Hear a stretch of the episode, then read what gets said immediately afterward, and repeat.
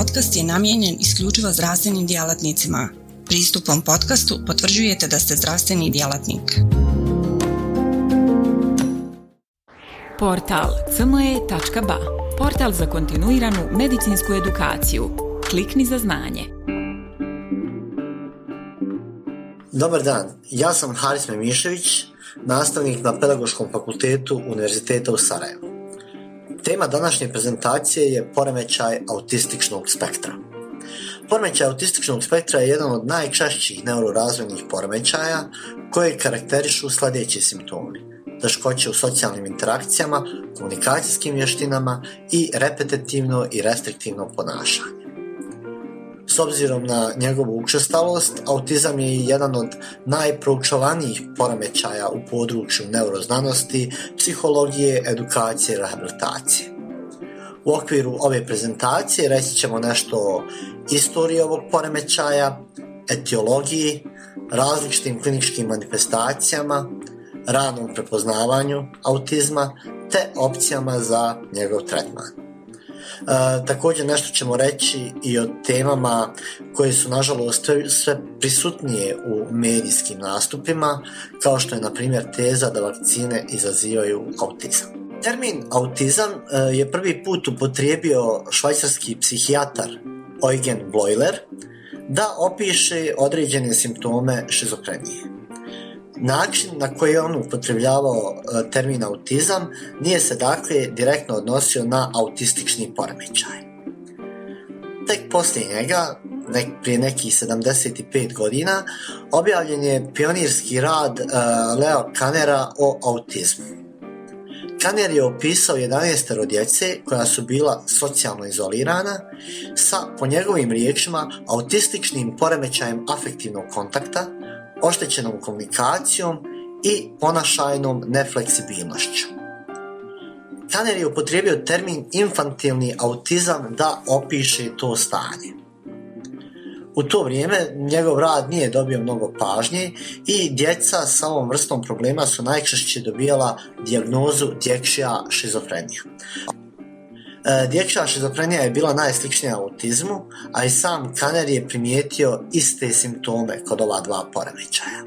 Eholalija, stereotipije i obsesivnost. Jedino što je razlikovalo ova dva stanja bilo je vrijeme nastanka. Kaner je vjerovao da autizam nastaje znatno ranije u odnosu na dječju šizofreniju, dakle da autizam nastaje do nekih 30 mjeseci života. Što se istorijskog prikaza tiče, spomenut ćemo još dva istraživača koja su se bavila autizmom. E, jedan od njih koji je radio nekako isto vrijeme kada i Kaner, ali nezavisno od njega, jeste i austrijski pedijatar Hans Asperger. On je 1944. godine opisao četiri dječaka koji su po njegovim riječima imali autističnu psihopatiju. E, po njemu se jedan od poremećaja iz DSM-4 zove Aspergerov sindrom, ali o tome ćemo e, reći nešto više kasnije. E, drugi autor koji ćemo pomenuti u kontekstu ove istorije autizma je britanski psihijatar Michael Rutter. E, posebno su značajna Ruterova istraživanja u dijelu diferencijacije autizma i dječje šizofrenije. E, na koji način je on napravio distinkciju između autizma i dječje šizofrenije? E, prije svega primijetio je da je omjer muškarci žene znatno nepovoljniji u smislu kod autizma. Dakle, kod autizma imamo omjer 4 naprema 1, dok je kod dječje šizofrenije bio podjednak omjer uh, dječaka i djevojčica. Uh, zatim primijetio je da je prisutna veća proporcija roditelja višeg socioekonomskog statusa kod djece s autizmom. Naravno da ova observacija Rutera o većoj proporciji roditelja višeg socioekonomskog statusa uh, nije tačna iako dakle u to vrijeme se činilo očiglednim da se na kliniku javljaju samo roditelji koji imaju viši socioekonomski status. E, sljedeće je odsustvo halucinacija i relativno slabije intelektualno funkcionisanje kod djece s autizmom i e, činjenicu da autizam ima relativno stabilan tok za razliku od e, šizofrenije. E, još jedna od razlika recimo u percepciji kanera i e, rutera u kontekstu autizma jeste ta da je e, Kaner smatrao da djeca sa autizmom imaju normalno intelektualno funkcionisanje, dok je Ruter smatrao da djeca sa autizmom imaju ispod prosječno intelektualno funkcionisanje. E, međutim, vidimo sada da je istina negdje na pola puta. Nakon ovog kratkog historijskog prikaza najznačajnijih ranih istraživača u polju autizma, preći ćemo na zvanične medicinske klasifikacije. Najpoznatije su naravno diagnostički i statistički priručnik Američke psihijatrijske asocijacije i međunarodna klasifikacija bolesti Svjetske zdravstvene organizacije.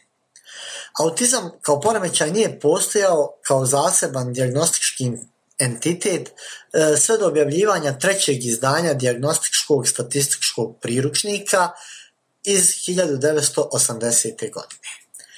U DSM-3 e, se tada pojavio pod nazivom infantilni autizam i kriteriji za dijagnosticiranje infantilnog autizma su bili početak prije 30. mjeseca života, manjak responsivnosti za druge ljude, što odgovara deficitima socijalne interakcije, zatim oštećenja u govoru i komunikaciji, kao i bizarni, čudni odgovori na okolinu.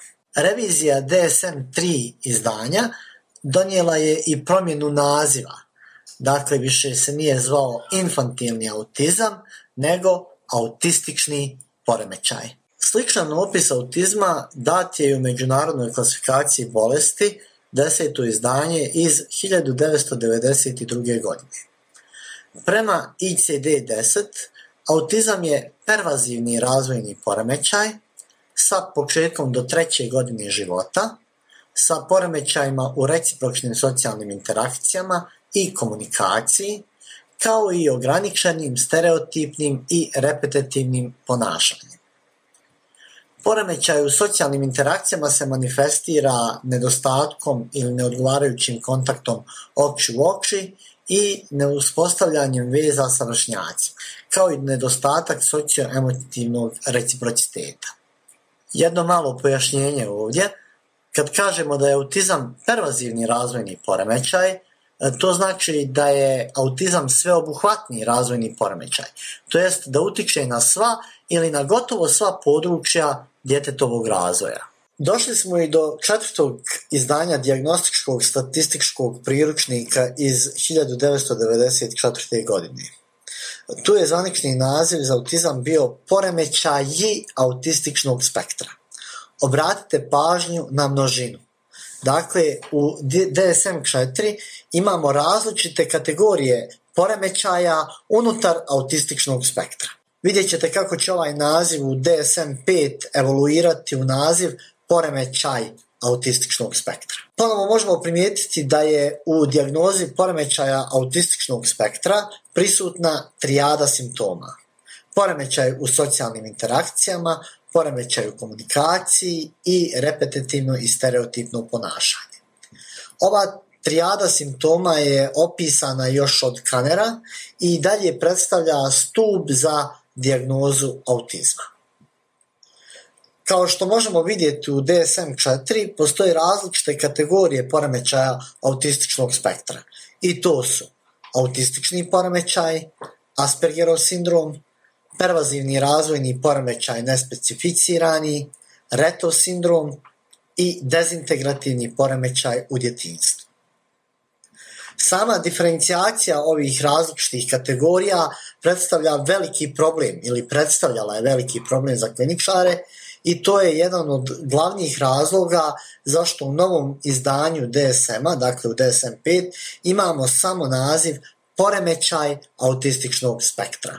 Recimo nešto o ovim različitim kategorijama autističnih poremećaja. Aspergerov sindrom smo već rekli da je dobio ime po austrijskom pedijatru Hansu Aspergeru, koji je 1944. godine opisao četvero djece sa prosječnom inteligencijom, ali sa poremećajima neverbalne komunikacije i sa ograničenim interesima.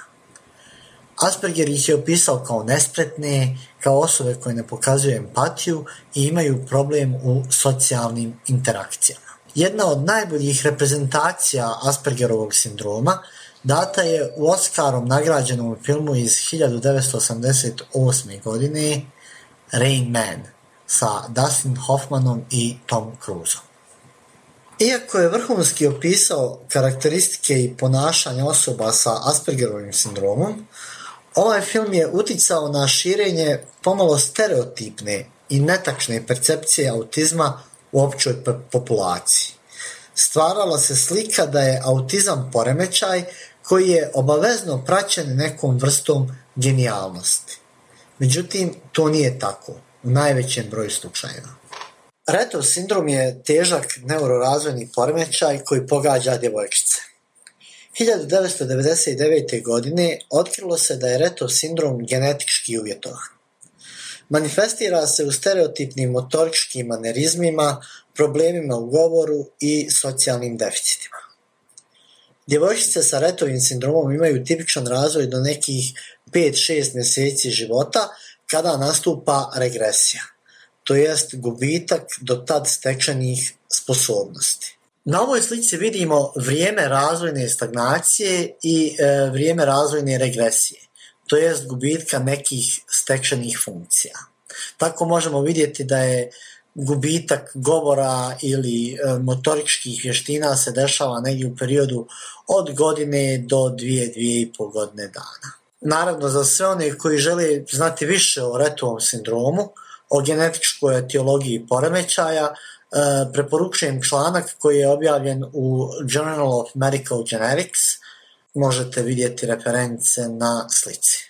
Sada dolazimo do DSM-5, dakle najnovija klasifikacija mentalnih poremećaja Američke psihijatrijske asocijacije. E, vidimo da su poremećaji autističnog spektra iz DSM-4 zamijenjeni poremećajem autističnog spektra. Sama definicija se nije značajnije promijenila, e, per, poremećaj autističnog spektra je neurorazvojni poremećaj kojeg prate teškoće socijalne komunikacije i socijalne interakcije, kao i ograničeni repetitivni obrazci ponašanja te interesi. Na prvom slajdu smo rekli da je poremećaj autističnog spektra jedan od najčešćih neurorazvojnih poremećaja. Kolika je u stvari njegova učestalost? Vidimo da neki podaci govore da je učestalost 6, naprema 1000, 1 naprema 100, 1 naprema 80. Dakle, na stotinu djece dolazi jedno dijete koje ima poremećaj autističnog spektra.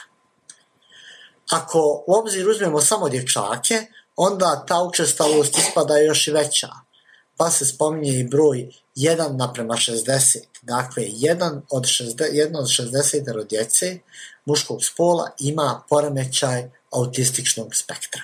Etiologija poremećaja autističnog spektra je nepoznata i samim tim izaziva brojne spekulacije o tome šta je to što izaziva autizam.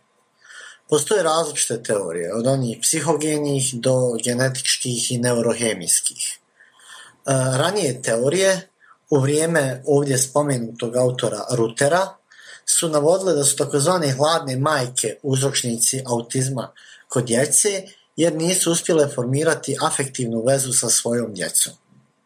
Interesantno je napomenuti da su ove teorije dominirale 60. i 70. godina prošlog vijeka i možemo samo zamisliti kakav su efekat imale na majke koje su osjećale odgovornim za nastanak autizma kod svoje djece. Kasnije je ovo gledište opovrgnuto i dokazano je da afektivni odnos majke i djeteta nema nikakve veze sa etiologijom autizma. Dalje su neurohemijske teorije naglašavale utjecaj pojedinih neurotransmitera u etiologiji autizma i to prije svih uh, uloge serotonina. Naučno najutemeljenije teorije o nastanku autizma su one genetičke, iako ni one ne mogu objasniti sve slučajeve autizma. Nemaju sve osobe s autizmom isti genetički profil. Sadašnje gledište je da je poremećaj autističnog spektra najvjerovatnije multifaktorski uzrokovan kroz međudejstvo genetičkih i okolinskih faktora. Za one koji žele znati više o različitim teorijama nastanka autizma, e, preporučujem članak sa ove slike. Ne postoji laboratorijski test, niti neuroslikovna tehnika poput CTA, magnetne rezonance, na osnovu koje bi se izvršila dijagnoza autizma. Dijagnoza se vrši isključivo na osnovu observacije ponašanja i samim tim postoji mogućnost subjektivnog interpretiranja šta jeste, a šta nije autizam. S obzirom da ne postoji objektivni kriterij za dijagnozu autizma, koristimo se različitim skalama, checklistama, strukturiranim intervjuima koji nam ukazuju na prisustvo simptoma. Ovdje na ovom slajdu vidite neki od tih instrumenata i osnovna poenta svih ovih instrumenata je to da budu valjani i pouzdani. E, svi oni više manje pokrivaju isti set ponašanja, dakle kliničar ispituje osobu koja dobro poznaje dijete, najčešće je to roditelj ili staratelj djeteta, o prisustvu određenih simptoma. Sada ćemo pomenuti neka od ponašanja koja mogu ukazivati na poremećaj autističnog spektra. Neki od ranijih znakova poremećaja autističnog spektra su Dijete sa šest mjeseci života se ne smije niti pokazuje prijatne emocije upućene prema svojim roditeljima ili starateljima. Dijete sa šest mjeseci nema uspostavljen kontakt oči u oči. Dijete sa devet mjeseci ne imitira vokalnu komunikaciju. Ne brblja sa 12 mjeseci. Sa 12 mjeseci ne gestikulira, niti pokazuje druge oblike neverbalne komunikacije kao što je pokazivanje. Sa 16 mjeseci ne izgovara niti jednu riječ. Naravno, bitno je napomenuti da ova ponašanja ne moraju značiti da se radi o autizmu, ali svakako da trebaju predstavljati upozorenje klinikšaru, pedijatru prije svega, da dijete uputi na detaljniju procjenu i rani edukacijsko-rehabilitacijski tretman. Ovo su znakovi poremećaja autističnog spektra u bilo kojem dobu. Dakle, ovo su znakovi koji mogu biti prisutni bilo u dječjoj, bilo u odrasloj dobi. Izbjegava kontakt u oči u oči i više voli da bude sam. Ima teškoće u razumijevanju tuđih emocija. Ponavlja iste riječi ili fraze, eholalija. Uznemire ga promjene u dnevnoj rutini ili neposrednoj okolini. Prisutna su repetitivna ponašanja kao što je jujanje, okretanje, ima neobične intenzivne reakcije na zvukove, mirise, teksture, svjetla, pa čak i boje. Kada već govorimo o etiologiji autizma, recimo nešto i o jednoj kontroverznoj temi, o vezi vakcina i autizma. Da li u stvari vakcine izazivaju autizam? Članak objavljen u časopisu Lancet skoro da garantuje medicinsku slavu i mnogi su spremni na neetično ponašanje i fabrikovanje podataka da bi do te slave došli. Tako su autori Wakefield i njegovi saradnici objavili podatke upravo u časopisu Lancet koji su povezali vakcinu MMR i autizam kod djece. Ova studija, koja je kasnije povučena iz časopisa uz izvinjenje skoro svih autora, imala je veliki uticaj na javno zdravstvo. I pored studija koje su slijedile odmah nakon te studije i koje su pokazale da veza između vakcina i MMR i autizma u stvari ne postoji, mediji su se ipak više fokusirali na Wakefieldovu lažnu studiju. Nažalost, čak i danas je prisutan trend da roditelji ne vakcinišu svoju djecu upravo zbog straha od autizma. Mada zvuči pomalo absurdno za 21. vijek, Smatram da je potrebna jedna šira akcija podizanja svijesti javnosti o važnosti vakcinisanja djece, kao i prezentiranje naučnih rezultata koji dokazuju da ne postoji veza između vakcina i autizma.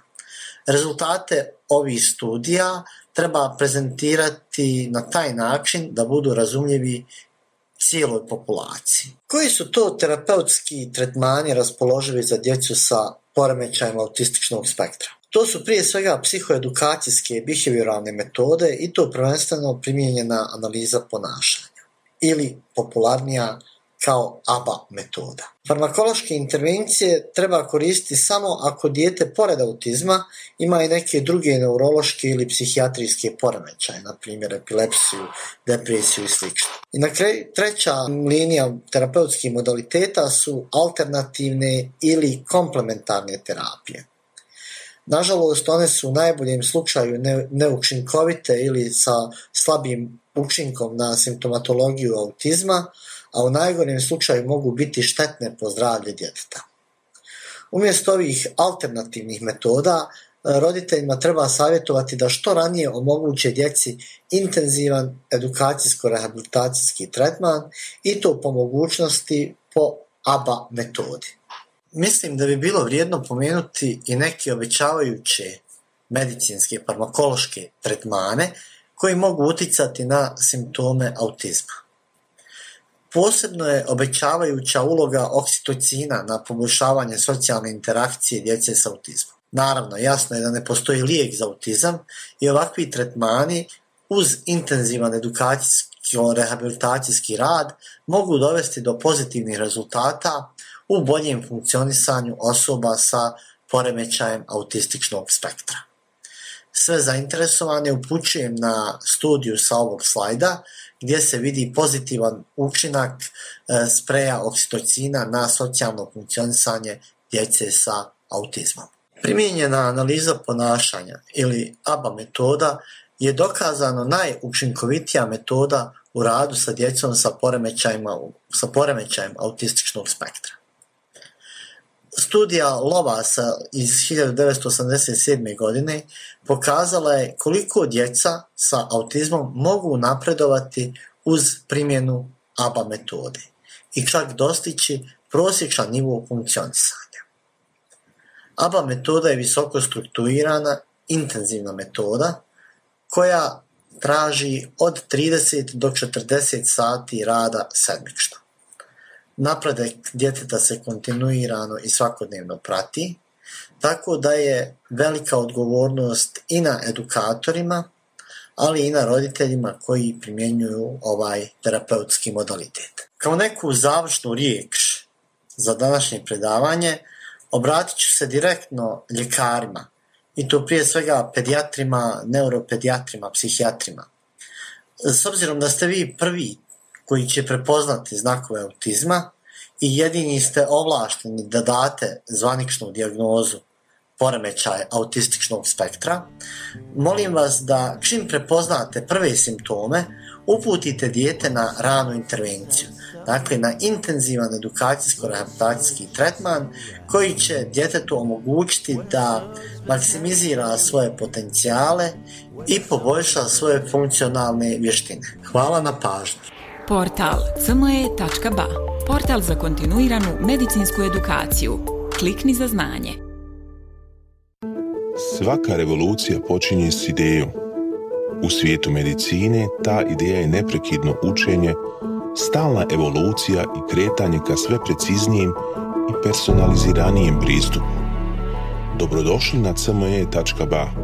Budućnost kontinuirane medicinske edukacije. Na cme.ba vjerujemo da medicinski stručnjaci nisu samo praktikanti, već inovatori, pioniri, istraživači mogućnosti. Svako novo otkriće, svaka nova tehnika, svaki novi komad znanja je korak prema zdravijem i sretnijem svijetu. U duhu onih koji su se usudili razmišljati drugačije, kreirali smo online portal koji pruža više od puke informacije – nadmašuje tradicionalne granice edukacije, nudeći imerzivno, dinamično i beskrajno prilagodljivo iskustvo učenja. Baš kao što skalpel u rukama vještog hirurga postaje instrument iscijeljenja, CME.ba u rukama radoznalog medicinskog stručnjaka postaje instrument unapređenja. Srce naše platforme je jednostavnost – Razumijemo da je vaše vrijeme neprocjenjivo, da svaka sekunda može napraviti razliku. Zato smo dizajnirali cme.ba da bude jednako intuitivan i efikasan koliko je i inovativan. Inspirirana najboljim svjetskim sučeljima, naša platforma vam omogućava da zaronite u bogatstvo znanja bez ikakvih ometanja ili kompleksnosti, kada god to želite i gdje god to želite, donoseći svijet medicine na dohvat vaših prstiju sa elegancijom jednog, besprijekodnog dodira. Na cme.ba susret ćete se sa neprestano rastućim univerzumom sadržaja kuriranog od strane regionalnih i globalnih stručnjaka. Interakcija sa vrhunskim umovima u medicinskom polju, uključivanje u revolucionarna predavanja i dobivanje znanja koje će transformisati vašu praksu. Ali ne smatramo se zadovoljnima s trenutnim postignućima. Obavezali smo se na kontinuirano poboljšanje težimo da cme.ba ostane zlatni standard za online medicinsku edukaciju. cme.ba je medicinska stranica za one malo bolje, iscijelitelje, inovatori, profesionalce koji se ne boje prekoračiti granice i preoblikovati medicinu. cme.ba je mjesto za vas. Razmišljajte bolje, učite bolje, budite bolji. Stoga kliknite za znanje i pristupite na cme.ba gdje učenje nikad nestaje, gdje strast susreće profesiju, gdje medicina susreće inovaciju.